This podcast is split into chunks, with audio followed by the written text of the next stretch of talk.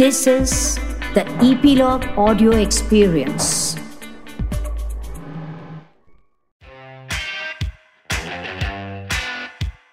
Hello नमस्कार, मैं हूँ गिरीश वानखेड़े और आप सुन रहे हैं ईपीलॉग मीडिया नेटवर्क के इस शो में जिसका नाम है spot the content with Girish Wankhede.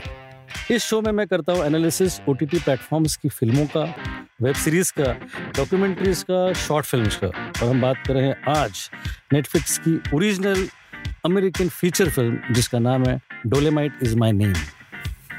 इस फिल्म की डिजिटल स्ट्रीमिंग हुई थी अक्टूबर पच्चीस, दो हज़ार उन्नीस को और इसका एक लिमिटेड थिएट्रिकल रिलीज़ किया गया था जो अक्टूबर चार, दो हज़ार उन्नीस को यूएस में हुआ। इससे पहले इसका वर्ल्ड प्रीमियर हुआ सितंबर सात, दो हज़ार उन्नीस को टोरंटो इंटरनेशनल फिल्म फेस्टिवल में और इसकी बहुत तारीफ़ की गई। इस फिल्म की कुछ फिल्में आपको शॉक कर देती हैं, हिला देती हैं, कुछ फिल्में आपको इमोशनल कर देती हैं, कुछ फिल्में आपको हंसाती हैं, कुछ आपको इंस्पायर करती हैं, मोटिवेट करती हैं। उनमें कुछ होता है जो आपके दिल को छू जाता है और कुछ ऐसी फिल्में होती हैं जिसमें सब कुछ होता है। वो आपको प्लीजेंटली सरप्राइज़ कर देती हैं, इमोशनल कर देती हैं, इंस्पायर भी करती हैं, मुस्कुराने और फिर जोर से ठहाके लगाने पर मजबूर कर देती हैं। ऐसी ही है ये film Dolemite is my name, जिसमें ये सारे इमोशनल टच पॉइंट्स हैं जो पूरी तरीके से जस्टिफाई होते हैं। फिल्म की कहानी से शुरू करते हैं। एक्चुअली सेटिंग है नाइनटीन सेवेंटीज़ का एलए, लॉस एंजलिस, जहाँ पर एक out of the luck struggling artist है जो कि स्ट्रगल कर रहा है गाने के लिए। वो एक रिकॉर्ड स्टोर में काम करता है और उसकी मुलाकात होती है एक ऐसे कैरेक्टर से जो बेघर है, जो आउट ऑफ लक है, उसके पास भी काम नहीं है और वो एक फिक्टिशियस कैरेक्टर है डोलेमाइट, उसको लेकर कुछ ह्यूमर क्रिएट कर रहा है, कुछ जोक्स क्रिएट कर रहा है। ये जो रिकॉर्ड स्टोर में काम कर रहा है उस कैरेक्टर का नाम है रूडी रे मूर। ये कैरेक्टर बड़ा एम्बिशियस है, सिंगिंग तो करना चाह रहा है लेकिन हमेशा चाहता है कि जो चीज़ें उसको ज़िंदगी में मिल रही हैं उससे बेहतर वो कुछ करे। इनरली मोटिवेटेड है। वो एक क्लब में पार्ट टाइम एमसी भी है, अनाउंस करता है वहाँ पर और वहाँ के क्लब ओनर को कहता है कि मैं एक फिक्टिशियस कैरेक्टर को लेकर एक अपना शो करना चाहता हूँ। जो क्लब ओनर है उसे एक चांस दे देता है। इसका जब शो होता है लोगों को बड़ा पसंद आता है और उसका जोश और उसका कॉन्फिडेंस दुगना हो जाता है। उसके बाद वो अपनी आंटी से मिलता है, उससे कुछ पैसे उधार लेता है और अपने दोस्त को लेकर एक टोटल एल्बम अपने घर पे रिकॉर्ड कर लेता है। इसके बाद वो रिकॉर्डिंग स्टूडियोज़ में जाता है।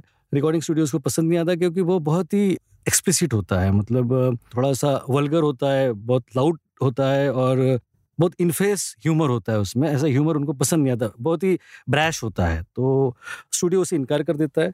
स्टूडियो उनको इनकार कर देता है तो वो उस एल्बम को अपने कार के बोनेट से बेचना शुरू कर देता है। लोगों को पसंद आ जाता है। उसमें कुछ क्वालिटी ऐसी होती है जो यंग जनरेशन को पसंद आती है। रिकॉर्ड स्टूडियो को जब ये मालूम पड़ता है तो उसको बुलाते हैं और कहते हैं कि हम इसको डिस्ट्रीब्यूट करेंगे। वो डिस्ट्रीब्यूट करना शुरू कर देते हैं और इसके रिकॉर्ड्स पॉपुलर हो जाते हैं। वो अलग अलग सिटीज़ में टूर करता है। उसी टूर के दौरान उसको एक लेडी से मुलाकात होती है जो विडो है, सिंगल है। वो जो इस फिल्म की मेन लीड प्रोटैगनिस्ट है उसको भी ये अपने ग्रुप में शामिल कर लेता है और उसके बाद उस टूर के कई सक्सेसफुल प्रमोशंस होते हैं, कई सक्सेसफुल उनकी विजिट्स होती हैं और उसी के दौरान वो उस टूर को सेलिब्रेट करने के लिए एक वक्त एक फिल्म देखने चले जाते हैं। सारे दोस्तों के साथ जब वो फिल्म देखने जाते हैं तो देखते हैं कि वहाँ की ऑडियंसेस, जो कि वाइट ऑडियंसेस हैं, उस ह्यूमर को, उस फिल्म को बहुत पसंद कर रही हैं जबकि ये उससे रिलेट नहीं हो पा रहे हैं। लेकिन इस पूरे सिचुएशन में से रूडी रे मूर ये तय कर लेता है कि अगर मुझे स्टार बनना है या मुझे सक्सेसफुल बनना है तो मेरी रीच बढ़नी चाहिए। आज मैं एक ठीक ठाक सिंगर हूँ। डोलेमाइट ये उसका अल्टर ईगो का नाम है, उसका एक फिक्टिशियस नाम है जो कि बड़ा पॉपुलर है और उसके गाने पॉपुलर है। लेकिन उसे लगता है कि अगर मेरी अपनी रीच अगर बढ़ानी है तो फिर मुझे फिल्में करनी पड़ेगी।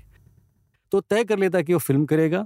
एक थिएटर जाता है, वहाँ पर उसको एक राइटर मिलता है। उस राइटर को कन्विंस करने की कोशिश करता है। राइटर इनिशियली नहीं मानता, उसके बाद किसी तरीके से उसको मना लेता है और उसे कहता है कि मैं डोलेमाइट नाम की एक फिल्म बनाऊँगा क्योंकि ये कैरेक्टर बड़ा पॉपुलर है और ये लोगों को बहुत पसंद आएगा। इसके बाद एक स्ट्रिप क्लब में उसके एक ऐसे एक्टर से मुलाकात होती है जो कि ऑलरेडी पॉपुलर एक्टर है। उसके पहले वो स्टैनली क्यूब्रिक की रोजमेरी बेबी में एक कैरेक्टर कर चुका है। तो उस एक्टर से ये कहता है कि आप मेरी फिल्म में एक्ट करो, आपके लिए भी कैरेक्टर है।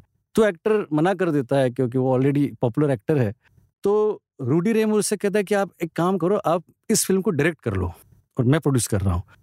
अब चूंकि वो एक्टर है, उसको डायरेक्शन का टेम्पटेशन दे देता है वो, तो वो मान लेता है। अब फिल्म शुरू होती है। चूंकि रूडी रे मूर ये जो मेन लीड है वो किसी भी तरीके से फिल्मों से वाकिफ नहीं है, वो नहीं जानता। वो फिल्म स्कूल के कुछ स्टूडेंट्स को बुलाकर इस फिल्म में एज अ टेक्नीशियंस रिक्रूट कर लेता है। फिर एक बड़ा सा एबेंडन एक होटल है जहाँ कोई नहीं जाता, उस होटल पे ही सेट लगा देता है और इस डायरेक्टर को जो कि एक्टर है उसको लेकर और उस स्क्रिप्ट राइटर को जिसने उसे बनाया है, ये सारे लोग मिल के एक फिल्म बनाते हैं जिसका नाम है डोलेमाइट। अब ये फिल्म बनाते वक्त इतने सारी कॉमिक सिचुएशंस है क्योंकि ये सारे के सारे नौसिखिए हैं, इन्होंने कभी फिल्म बनाई नहीं, पर ऐसे में वो बहुत ट्रायल एंड एरर तरीके से फिल्म बनाते हैं और बहुत ही इमैच्योर, बहुत ही चाइल्डिश तरीके की फिल्म बनाते हैं। फिल्म जब कंप्लीट हो जाती है तो जो डायरेक्टर है वो कहता है कि मैं इस फिल्म को अब छोड़ के जा रहा हूँ, फिल्म मैंने कंप्लीट कर दी और मैं आपको दावे के साथ कहता हूँ कि ये फिल्म आप कभी रिलीज़ नहीं कर पाओगे। ये कह के वो कैरेक्टर चले जाता है। होता यही है, फिल्म कभी रिलीज़ नहीं हो पाती और वो जितने भी स्टूडियोज़ के चक्कर मारता है, सारे स्टूडियोज़ वाले कहते हैं कि फिल्म इस लायक नहीं है कि इसको हम रिलीज़ कर सकें। उसके बाद हताश होकर ये फिर से अपने टूर्स करने चले जाते हैं। उसी दौरान उसकी एक मुलाकात फिर एक आरजे से होती है जो उसको पूछता है कि आपने एक डोलेमाइट नाम की फिल्म बनाई थी, आप न्यूज़ में थे, उस फिल्म का क्या हुआ। तो रूडी रे मूर कहता है कि मैं उसको रिलीज़ ही नहीं कर पाया, वो कैरेक्टर मेरे दिल के करीब है लेकिन क्या करें कि उसको कोई डिस्ट्रीब्यूटर नहीं मिला। तो जो आरजे है वो इससे कहता है कि देखिए एक थिएटर है, उस थिएटर पे आप एक शो के लिए उसको लगा सकते हो आपके रिस्क पर, अगर पब्लिक आई, लोग आए तो फिर वो शोज़ वहाँ कंटिन्यू हो सकते हैं। ऐसे थिएटर वाले को मैं जानता हूँ, मैं उसको आपका नंबर देता हूँ। अब ये सारे लोग उस थिएटर में फिल्म लगा लेते हैं एक शो के लिए और ताज्जुब की बात यह है कि ऑलरेडी उसके बारे में बज़ है, लोग जानते हैं और उसकी पब्लिसिटी भी ये डोर टू डोर करते हैं, लोगों के बीच में जाके करते हैं, स्ट्रीट पे पब्लिसिटी करते हैं कि ये फिल्म यहाँ लगी है। और होता यह है कि फिल्म वहाँ पर हाउसफुल हो जाती है, एक शो दो शो कंटिन्यूस। जब फिल्म हाउसफुल हो जाती है तो स्टूडियो के मालिक जिन्होंने इस फिल्म को नकारा था वो उसको बुलाते और कहते कि चलिए हम उस फिल्म को रिलीज़ करते हैं और इस तरीके से वो फिल्म रिलीज़ हो जाती है और वो डोलेमाइट जो कि एक फिक्टिशियस कैरेक्टर था वो फिल्म सुपरहिट हो जाती है। और उसके बाद उस कैरेक्टर ने कई फिल्में बनाई हैं जो कि फैक्चुअल है और बेसिकली जो फिल्म रूडी रे मूर जो कैरेक्टर को कर रहे हैं डोलेमाइट, उस कैरेक्टर ने कई फिल्में उसके बाद बनाई और उसके बाद एंड स्क्रोल्स में दिखाया जाता है ओरिजिनल रूडी रे मूर जिसने फिल्में बनाई थी और वो फिल्में हिट हुई थी। ये थी कहानी रूडी रे मूर की जिसको प्ले किया है एडी मर्फी ने। एडी मर्फी बहुत बड़ा नाम है और film Dolemite is my name में वो सारी चीज़ें हैं जो एक बेहतरीन फिल्म में होनी चाहिए। इसके डायरेक्टर है क्रेग ब्रीवर, इसके पहले इन्होंने हसल एंड फ्लो नाम की फिल्म की थी, द लीजेंड ऑफ टार्जन जो दो हज़ार सोलह में आई थी उसके वो राइटर भी थे। और ब्लैक एक्सप्लॉयटेशन ये जो जॉनर है, इस जॉनर की इस डायरेक्टर को समझ है। उसके अलावा जो राइटर्स हैं वो राइटर्स जोड़ी है, इनमें स्कॉट अलेक्जेंडर और लैरी काराज़वस्की की।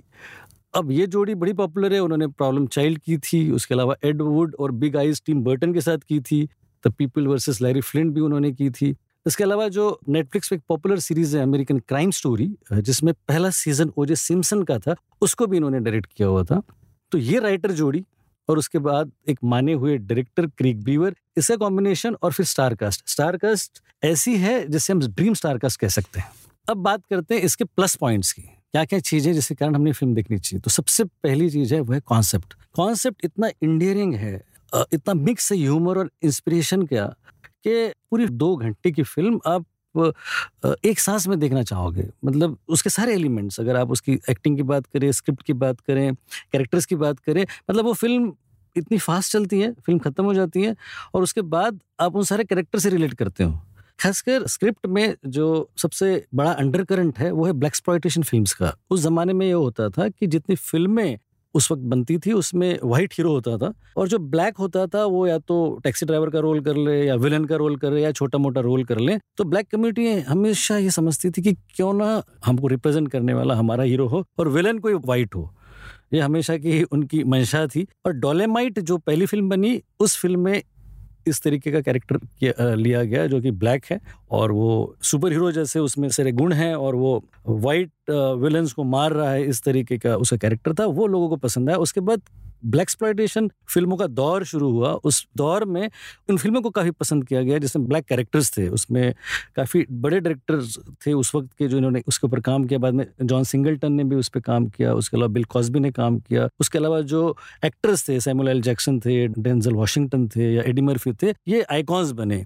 लेकिन ब्लैक एक्सप्लॉयटेशन फिल्में ये अपना एक जॉनर रखती हैं, एक बड़ा रिस्पेक्टेड जॉनर है जहाँ पर एक मूवमेंट थी, एक ऐसी मूवमेंट जहाँ पर हम ब्लैक हीरो को ग्लोरीफाई करते हैं या उस हीरोइज्म से रिलेट करते हैं जो ब्लैक कैरेक्टर उसको पोर्ट्रे करें, इस तरीके की वो समझ थी। तो इस फिल्म में वो सारी चीज़ें जस्टिफाई होती है। एक आदमी की जर्नी वो इतनी खूबसूरत तरीके से दिखाई देती है कि उस पूरी जर्नी में आपको एक एनर्जी मिलेगी, एक अपलिफ्टिंग सेंस है आ, सारा, और एक ऐसा आउट ऑफ लक सिंगर जो हमेशा इनरली मोटिवेटेड है, जो ये करना चाहता है वो करना चाहता है, रैप भी करता है, गाने भी गाता है, उसे एक्चुअली गॉडफादर ऑफ रैप भी कहा जाता है। तो डोलेमाइट में वो सारी विशेषताएं हैं जो कि एक एक्टर ने देखनी चाहिए या हम लोगों ने भी देखनी चाहिए, सारी चीज़ें उसमें रिलेट हो सकती हैं। ये सबसे बड़ा प्लस पॉइंट है, प्लस पॉइंट उसका कॉन्सेप्ट और स्क्रिप्ट। दूसरा सबसे बड़ा प्लस पॉइंट है उसका कॉस्ट्यूम डिज़ाइन। वो रूथ कार्टर ने किया हुआ है कॉस्ट्यूम डिज़ाइन, वो इस तरीके से लगता है कि सेवेंटीज़ में ही हम मौजूद है। वो जो डोलेमाइट कैरेक्टर है ये पिम्प है बेसिकली, बहुत लाउड गैरिश कपड़े पहनता है, बहुत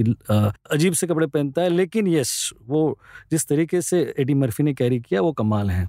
आ, उसके अलावा सेटिंग, इसका इसका प्रोडक्शन डिज़ाइनिंग बहुत ही कमाल का है। सेटिंग है सेवेंटीज़ की और वो बहुत ही इम्पैक्टफुल है। मतलब फिल्म जितनी बोल्ड है, जितनी ब्रैश है, उतनी ही वो इजीली एक्सेप्टेबल हो जाती है because of the setting, because of production designing and of course costumes. और सबसे प्लस बड़ा पॉइंट जिसको हम कहेंगे वो है परफॉर्मेंसेस। मतलब एडी मर्फी ने जिस तरीके से कैरेक्टर किया है, जिस तरीके से उस डोलेमाइट इस फिक्टिशियस कैरेक्टर में और रूडी रे मूर इस ओरिजिनल कैरेक्टर में जो उन्होंने जान डाली है, वो काबिल तारीफ है। मतलब बहुत वक्त के बाद आपको ऐसा परफॉर्मेंस देखने को मिलेगा जो कि आप उसको स्टैंडिंग ओवेशन दे सकते हो। मैं ये कह सकता हूँ कि आगे आने वाली ऑस्कर्स में जिन परफॉर्मेंसेस के बारे में बात होगी, जैसे कि जोकर में जोकिन फिनिक्स की बात होगी या आयरिशमैन में हम अल पचिनो या जो पेसी की बात करेंगे, उसी लय में हम बात करेंगे डोलेमाइट इज़ माय नेम में एडी मर्फी की। इतना इम्पैक्टफुल इन्होंने काम किया है। ये सारे है प्लस पॉइंट्स, और ये समझ लीजिए कि सारे सारे ही प्लस पॉइंट्स हैं इस फिल्म में। वो सारी चीज़ें हैं जो एक फिल्म गोयर एक्सपेक्ट करता है फिल्म से, और नेटफ्लिक्स की सीरीज़ की ये फिल्म बहुत ही इम्पैक्टफुल है। माइनस पॉइंट की अगर बात करें तो कोई माइनस पॉइंट नहीं है। हाँ, ये ज़रूर कहूँगा कि इसको प्रमोट नहीं किया गया, लोग नहीं जानते इस फिल्म के बारे में, वो एक माइनस पॉइंट है। इसको नेटफ्लिक्स ने बहुत इम्प्रेसिव तरीके से, फोर्सफुल तरीके से प्रमोट करना चाहिए था, जो इन्होंने नहीं किया। हाँ, इस प्लस और माइनस में अगर हम बात करें तो प्लस ज़्यादा है, और हमारा रिकमेंडेशन अगर आप चाहते हो तो हम ये कहेंगे कि आप इससे बिल्कुल मिस मत कीजिए। हमारी स्टार रेटिंग में हम इसको दे रहे हैं फोर एंड हाफ स्टार्स, जो कि अब तक की हमारे रिव्यूज़ की सबसे बड़ा अकोलेड है और सबसे बड़ा एडमिरेशन है। और मुझे लगता है कि हर आदमी जो डिजिटल कंटेंट को कंज्यूम करता है, जो या जो ओटीटी प्लेटफॉर्म पे अलग अलग कंटेंट में बिलीव करता है और खुश होता है कुछ अच्छी क्रिएटिविटी देखने के बाद, तो उसने ये फिल्म को नहीं मिस करना चाहिए, ज़रूर देखिए डोलेमाइट इज़ माय नेम।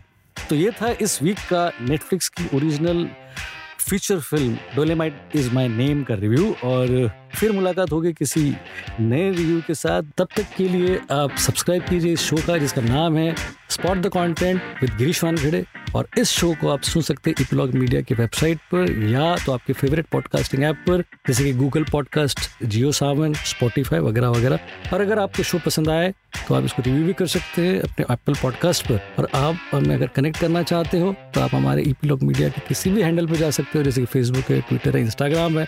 और अगर हमें मेल करना चाहते हो तो आप मेल कर सकते हैं bonjour at epilogue dot media पर, B O N J O U R at the rate epilogue dot media पर। और यस, इस शो को सब्सक्राइब करना ना भूले। तब तक के लिए एडियोस।